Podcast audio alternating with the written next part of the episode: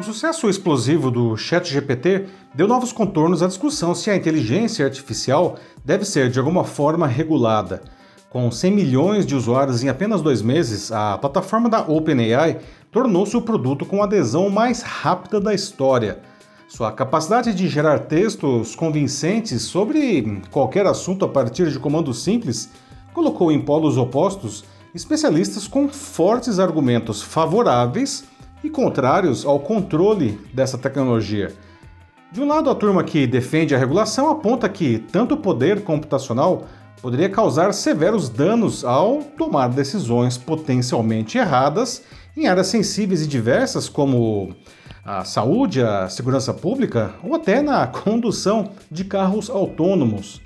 Do outro, há os que argumentam que leis assim, além de que seriam difíceis de definir e aplicar, inibiriam o desenvolvimento de uma tecnologia que pode levar os humanos a um novo patamar de produtividade. Afirmam ainda que se penalizaria os sistemas, ao invés de criminosos que fizessem maus usos deles. O fato é que criar um regulamento para uma tecnologia tão inovadora, abrangente e poderosa quanto a inteligência artificial é mesmo um desafio. Ela se desenvolve em uma velocidade estonteante e fica difícil imaginar como qualquer legislação pode acompanhar esse ritmo e o que representaria em um futuro breve. Eu sou Paulo Silvestre, consultor de mídia, cultura e transformação digital, e essa é mais uma pílula de cultura digital para começarmos bem a semana, disponível em vídeo e em podcast. O Senado já se debruçou sobre o tema. Entre março e dezembro de 2022, uma comissão de 18 juristas debateu o assunto com membros da academia, da sociedade civil e de empresas. E, ao final, elaborou uma proposta com 45 artigos e um relatório com mais de 900 páginas que sugere restrições ao uso, por exemplo, de reconhecimento facial indiscriminado por câmeras e a proibição de um ranqueamento social com base nas ações de cada pessoa, como acontece na China.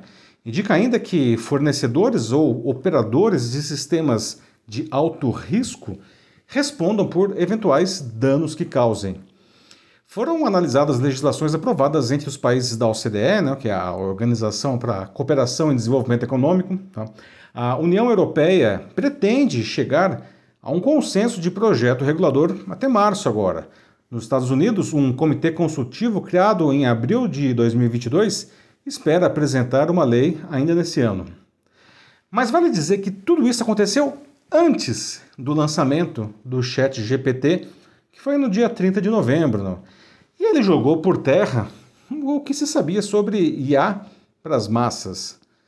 Para ajudar a esclarecer mais o tema, eu conversei com o Marcelo Crespo, que é coordenador do curso de Direito da ESPM, e ele explica que, abre aspas, quando a gente fala em inteligência artificial, um dos grandes pontos sempre é como conseguir dar transparência sem você violar a propriedade industrial ou intelectual, fecha aspas. Esse é um dos problemas, aliás, não das ditas inteligências artificiais generativas como o ChatGPT.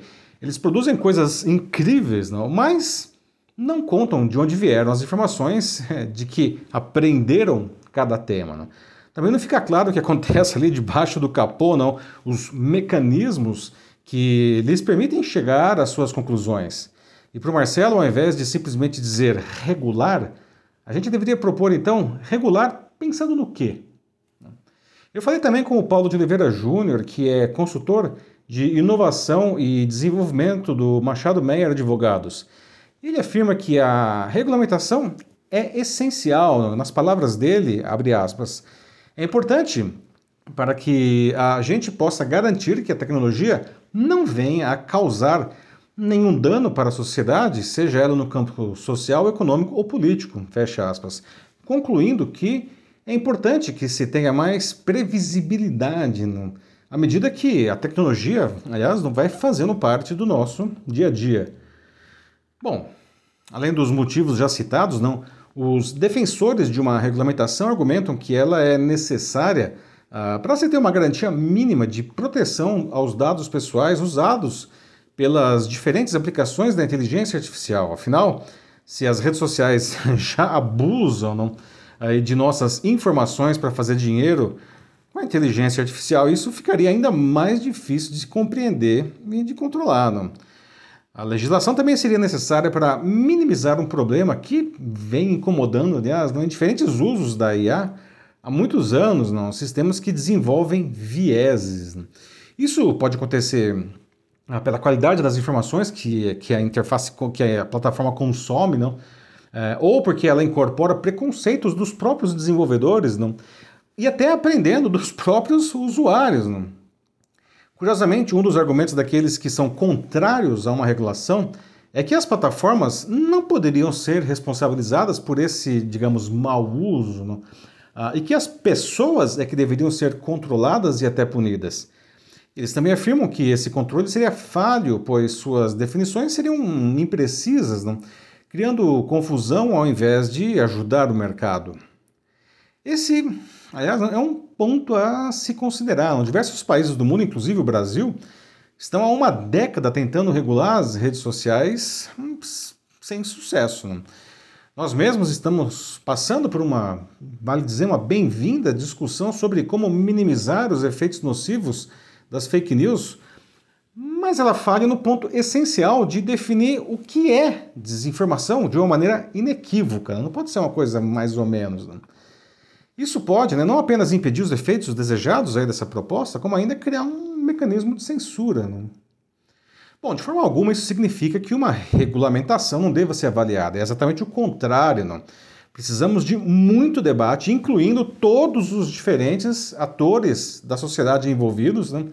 Para que uma lei não seja criada aí de uma maneira enviesada ou incompleta, não? Isso sim seria péssimo, né? Especialmente em um país como o Brasil, em que o tecido social foi esgarçado nos últimos anos pelo mau uso de plataformas digitais e onde a violência lidera as preocupações dos cidadãos, é fácil defender aí um discurso de vigilantismo, não? Mas não é disso que precisamos, não? O Paulo sugere que a gente caminhe para uma regulamentação mais abrangente, não? Que garanta os preceitos éticos e seguros, e daí cada setor da economia vai ter que fazer sua regulamentação específica, né? Já o Marcelo traz a ideia de que cada produto de IA a ser lançado passe por uma espécie de relatório de impacto, não? Ele incluiria o que é o produto, não? Quais os principais benefícios e quais os possíveis riscos embarcados, não?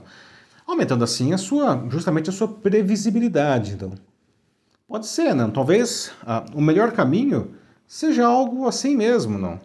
E aí a lei geral da inteligência artificial, digamos assim, poderia ser até as leis da robótica que foram propostas pelo escritor Isaac Asimov em 1942, não?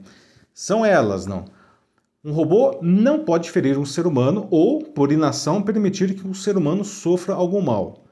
Um robô deve obedecer às ordens que lhe sejam dadas por seres humanos, exceto nos casos em que entrem em conflito com a primeira lei.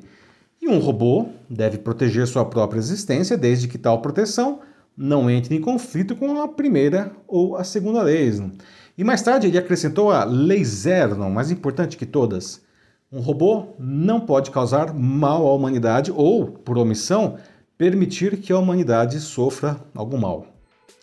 Bom, se nós conseguíssemos garantir que todas as plataformas de inteligência artificial cumprissem essas 4 diretrizes, já seria um bom começo. É isso aí, meus amigos. Aliás, você já testou o ChatGPT, não? Tem alguma ideia de como ele pode facilitar sua vida, sua carreira, seu negócio, não? Será que a inteligência artificial pode representar algum risco? Não deve mesmo ser regulamentada, não? Bom, se você quiser debater sobre isso aí na sua empresa ou instituição, mande uma mensagem aqui para mim que vai ser um prazer conversar com vocês. Eu sou Paulo Silvestre, consultor de mídia, cultura e transformação digital. Um fraternal abraço. Tchau.